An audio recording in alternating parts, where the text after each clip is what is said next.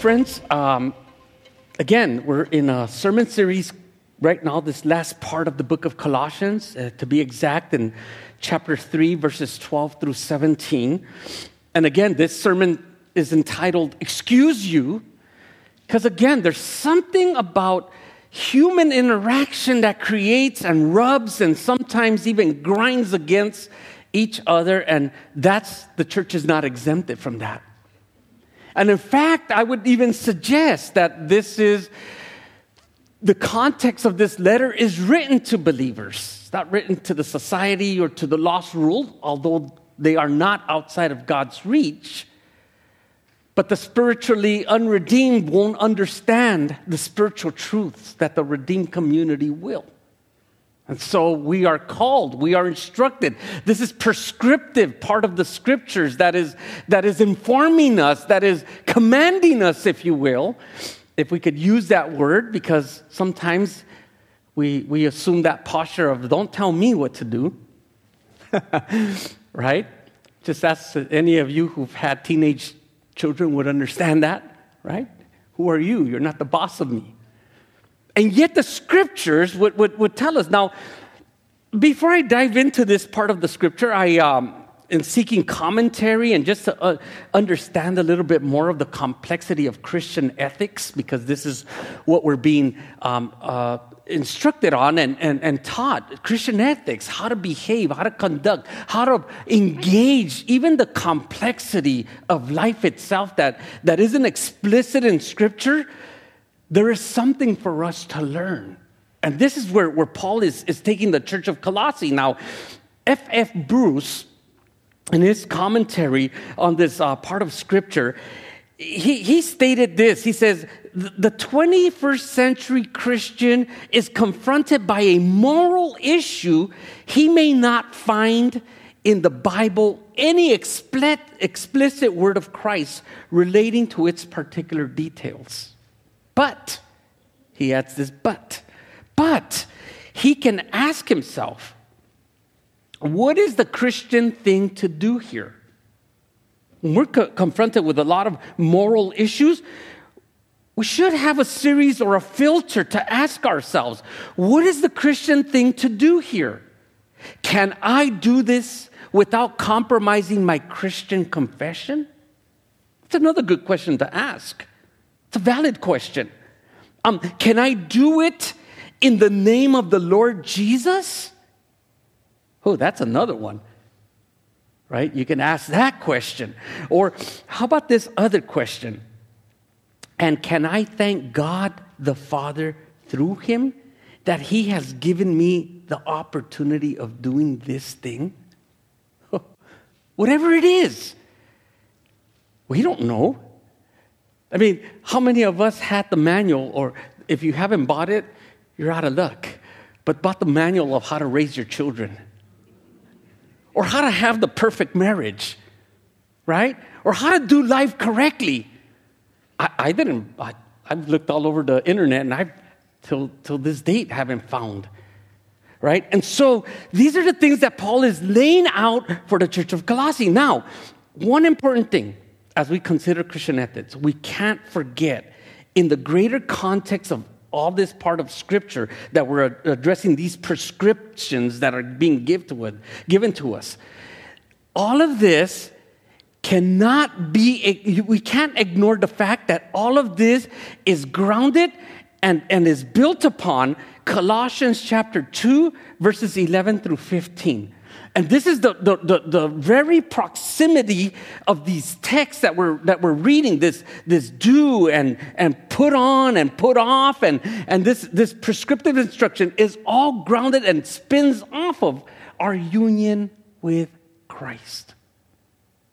In other words, it is because of the work of Christ, it is because what he did for us, this new identity, this stripping off of the old and putting on of the new, we're able to do this.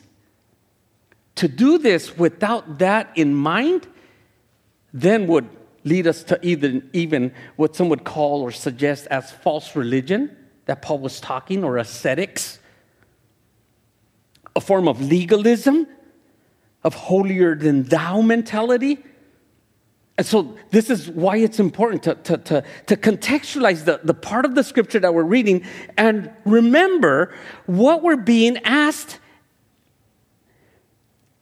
And even as you look at chapter three, the first four verses, a little further context helps us understand that we've been raised with Christ because we've resurrected with Christ. How? In our baptism. Symbolically, when we were immersed, we're identified with, with, with being uh, um, in dead with Christ. We're associated with that. But in the, in the raising up out of the waters, we're also associated, identified with his resurrection. So that we die to the old self, we are raised in the power of the gospel, the power and the, the powerful working of God in our lives. That's what you read in those first four verses of chapter three. But then not only that, when you look at verses eight through eleven, we also understand because we've placed our hearts and our minds on the things above. Our passions, our focus should be in the things above and not on the things of the world. And so again, you know, we, we, we see how Paul is laying this out. And then again, as if we needed to be reminded, we are reminded of this new attire, this new virtue that is being identified for us. That, that, that again, we don't have the time to unpack it all, but, but we're, we're now specifically being given the details of the attire. What are those elements that should be part of this new humanity? What, it, what does it look like to be a true believer of Christ? And if we say that we are identified with Jesus' death and resurrection, here is what your attire should look like. And so we start reading that in verses twelve through seventeen. Now that's the context. Now let's read the scripture there. Open up your, turn on your phone or your iPad or open up your, your Bible. Uh, Colossians chapter three, verses twelve. Then uh, notice again, he says, put on them as God's chosen ones, holy and beloved, compassionate hearts, kindness, humility, meekness, and patience, comma, bearing with one another if one has a complaint against another. Forgiving each other as the Lord has forgiven you, so you must also forgive. And above all these things, there it is again, the three-letter word, put on, right? Put on love. I'm sorry, a two-letter word, put on. Three if you add love. Put on love. Right? Um, which binds everything together in perfect harmony. Verse fifteen, and let the peace of Christ rule in your hearts, to which indeed you were called in one body. And be thankful. There's that, that word again, that motif. And be thankful. Let the word of Christ dwell in you richly, teaching and admonishing one another in all wisdom, singing psalms and hymns and spiritual songs with thankfulness. There's that word again, with thankfulness in your hearts to God. Verse seventeen, and whatever you do in word or deed, do everything in the name of the Lord Jesus, giving, and there's again the word thanks, giving thanks to God the Father through him. May God bless his word again. Because this is the word of the Lord for us today. Three reminders that I took from this text that I hope to give you this morning, and hopefully it will help you wrestle with the text. First, we are in the world, and notice how I put the capital not, but not of the world starts with a new self. Uh, you probably bought the T-shirt, had the bumper sticker, had, bought the mug, you know, not of the, in the world, but not of this world. What a great reminder of the truth that's being told on it. Now, again, let's look at this verse again slowly. In verse twelve, put on, right? This right here is the imperative. But this, the, the uniqueness about this imperative in the original language, it's an exhortation now. And twice we are given an exhortation uh, here in verse twelve where it says put on, and then also in verse fourteen. Above all these things, put on, a two-letter word, put on. We're being exhorted. We're being, we're, we're being encouraged. We're, we're being asked, hey, be excited about these. Put these things on. Well, what are those things? Well, notice these, these uh, three designations that are given in the first, uh, the first part of this verse in verse twelve. Put on, then, comma, as God's chosen ones. This is a very powerful statement here. You are not here because you ultimately decided that, yeah, you had something to do. You could have stayed home and watched baseball or, or golf. There's a golf tournament right now. You could have just stayed in. It's a beautiful day to be outdoors and be barbecuing, but you're here. Why are you here? Well, ultimately, we believe God ordained it to be that, that way. And so you're here. We're here. I'm here. At the pleasure of the Lord. So it says, as God's chosen ones, notice that. First of all, we're chosen. Secondly, look at the word, holy. All right? And then notice the third one, and beloved. Those three designations have and derive from the Old Testament. In fact, if you read, like, for example, Deuteronomy chapter seven, verses six through eight, listen to what it says. You might turn there or you might just jot it down and later you can go there. But listen, for you are a people holy to the Lord your God. The Lord your God has chosen you. So not only are you holy, but you have been chosen. You to be a people for his tre- Notice this. I love the Old Testament. We're gonna we're gonna focus on this a little bit when we start the, the Exodus series. But notice this: you are a tre- for his treasured possession out of all the peoples who are in the face of the earth. It was not because of you were more in number than any other people um, that the Lord set his love on you and chose you. That's the third word there: love, um, and chose you. For you were the fewest of all peoples. But it is because the Lord loves you. Have you been told that you're loved today? Well, let me take this opportunity to tell you, I love you. You are loved. And, and, and again, so these three designations, right? Well, the first one uh, really, really drives our attention to the fact that um, it is God in his sovereign grace, in his powerful omnipotence, in all his majesty. Can you imagine? He could have called somebody else, but he called you and me at this right moment in time to be here, to be in relationship, to experience the gift of life. This is powerful stuff. And and, and so that that's That's that's where the, the chosen part comes in. Holy, again, this isn't that you have a holier than thou position, but that now you have been sanctified by the Lord for his exclusive purposes. Notice, this changes our whole perspective. We exist to bring him glory.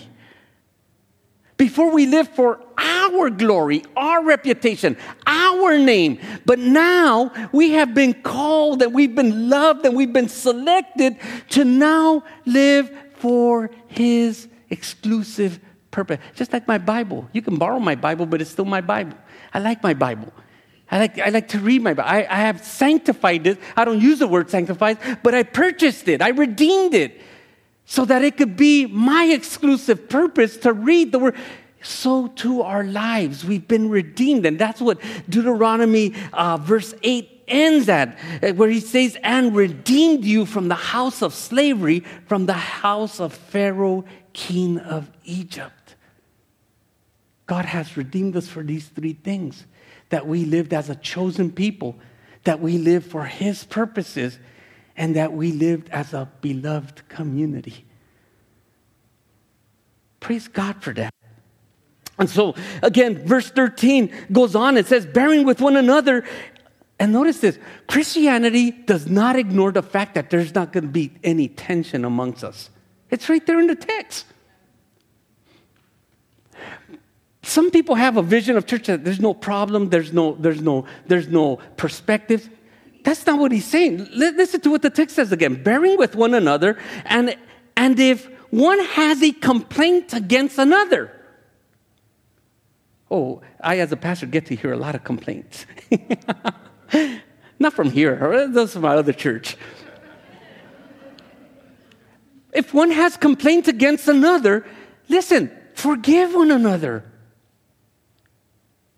Doesn't mean that we're not going to have a different a perspective and opinion. We are. We're people. I already told you, I like tamales and you don't. That's okay. That's okay. But but but we built this on forgiving one another. But notice this, my friends. Why do we? Why are we able to forgive one another? Here's the basis of everything Paul is saying. Here's the basis. As the Lord has forgiven you, you also forgive one another. How's that? In fact, somebody suggested, somebody suggested that, that to be forgiven by Christ should release the generosity required to forgive others. Yes, that's right. Amen. I'm going to repeat that again. To be forgiven by Christ should release generosity required to forgive another. This is why this is why that is so foundational. We, we said it. We recited last Sunday, the Lord's Prayer. And forgive us, as one version would say, forgive us of our sins as we forgive those who sin against us. The foundation is forgiveness. So again, he he he lays that down. And again, um, you know, you could do your homework. You know, Galatians chapter five is a great way to contrast the, the, the, the desires of the flesh and the fruit of the Spirit. That list that he goes on is is is is is grounded on what the fruit of the Spirit is in our lives. But this forgiveness part, man, that is so Um, powerful. And then again, at verse fourteen, he goes, and above all these, here's the exhortation again, put on love. Um, we don't have to have this whole thing on love. If you want to find out what love is, is encap- encaptures there or encapsulates, read First Corinthians chapter thirteen, and that, that, that'll rock your world. And I'm sure we've all probably the majority have, uh, unless, if you've had premarital counsel, you're going to talk about love. But that love is very powerful. Why? Because it says, you know, uh, it says this, like, love hopes all, believes all, keeps no record of wrong. I mean, just that alone, right? That's a very powerful description of what love comes down to. And then that's exactly, that First Corinthians chapter thirteen passage is really driving in what we're reading here in verse fourteen of Colossians. Above all, put on love, which binds everything together in perfect harmony. How does the church grow? Man, when love is put on its feet and it stretches and it pulls one another and there's forgiveness and there's generosity, God begins to do some powerful things in that group of people.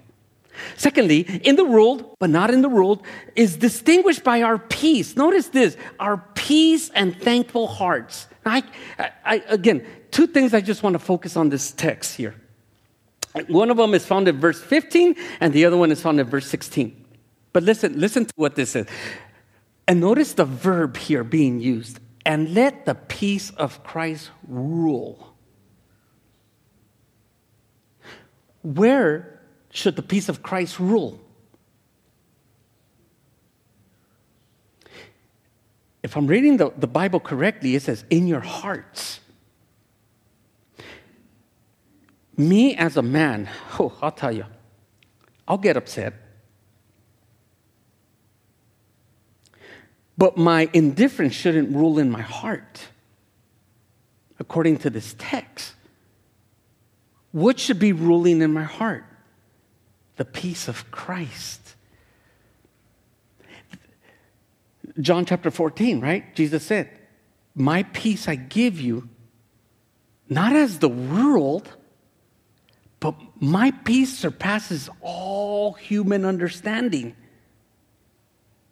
Peace is also a fruit of the Spirit.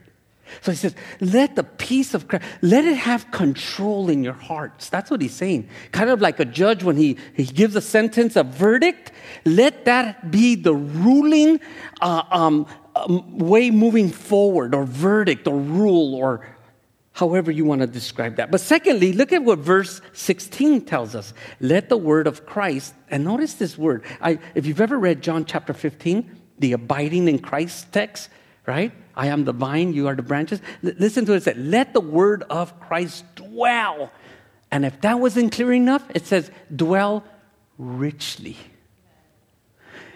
Uh, how many of you like camping? I know, be honest here. I know, I know a lot of you do, right? That word dwell.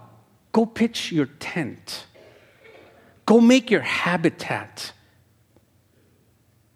Go, go and live. So what is it telling you? Go and live in the word of Christ. And notice this. Let it dwell there in abundance. How do we, my friends, guard our hearts and our mind when we're so indifferent and sometimes we don't see eye to eye on things? By the word of Christ and the peace that we allow to take control over our hearts. This is what, this is phenomenal, right? Because this is what he's telling them. Let, let, let, you know, live in this place. This is what, what, what, um, Colossians one twenty was trying to unpack, right? And through him to reconcile all things to himself, whether on earth or in heaven.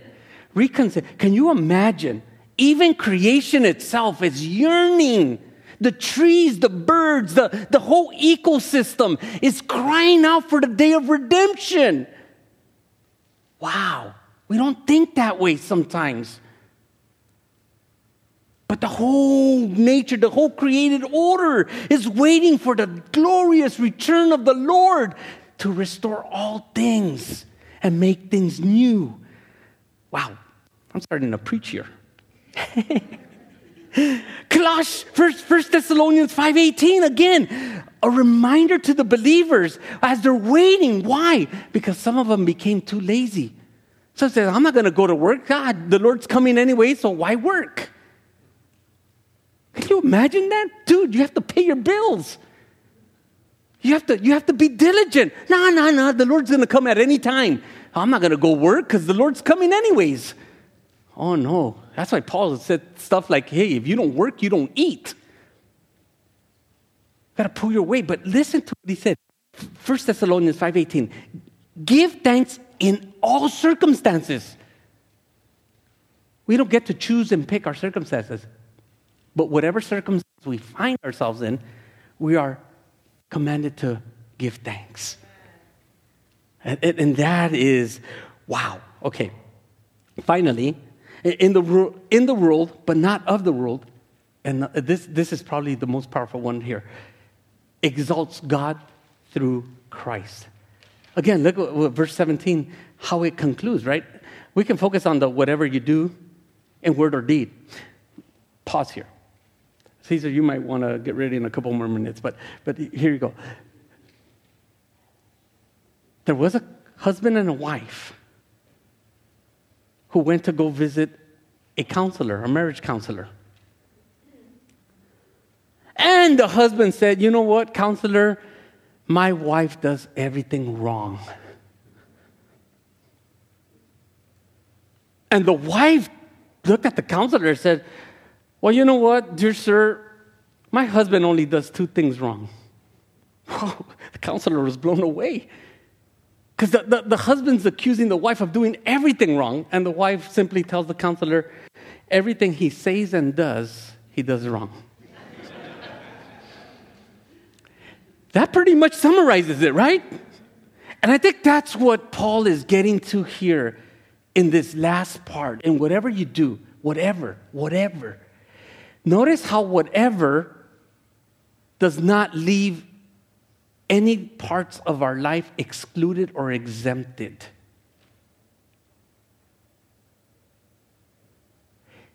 There's no giving God ninety percent and keeping ten percent for yourself, you give God one hundred percent. You give him total control, total access. In other words, this is where he's getting to. This is where he's landing that plane and really just helping them. It is, it is the lordship of Jesus Christ encompassing all the areas of our life. Everything, excluding nothing. Holistic. That means God is interested in your marriage. He is interested in your parenting. He is interested in your sex life. He is interested in all the areas of your life. And so, this is why pursuing this new way of living commenced. It was inaugurated when Jesus became the Lord and Savior of our lives. This is why we're different than the world. Last reminder, Colossians one twenty-seven clearly tells us, to them God chose to make known how great among the Gentiles are the riches of the glory of his mystery, which is Christ in you, the hope of glory. Christ in you, the hope of glory, church. And then Colossians two eleven and twelve. By the circumcision of Christ. Notice, not no longer of the flesh. You don't have to cut the piece of the flesh. But now being in Christ, we've been circumcised. And notice this. Verse twelve. Having been buried with him in baptism, in which you also were raised with him through faith in the powerful working of God. Can we bow our heads for a minute?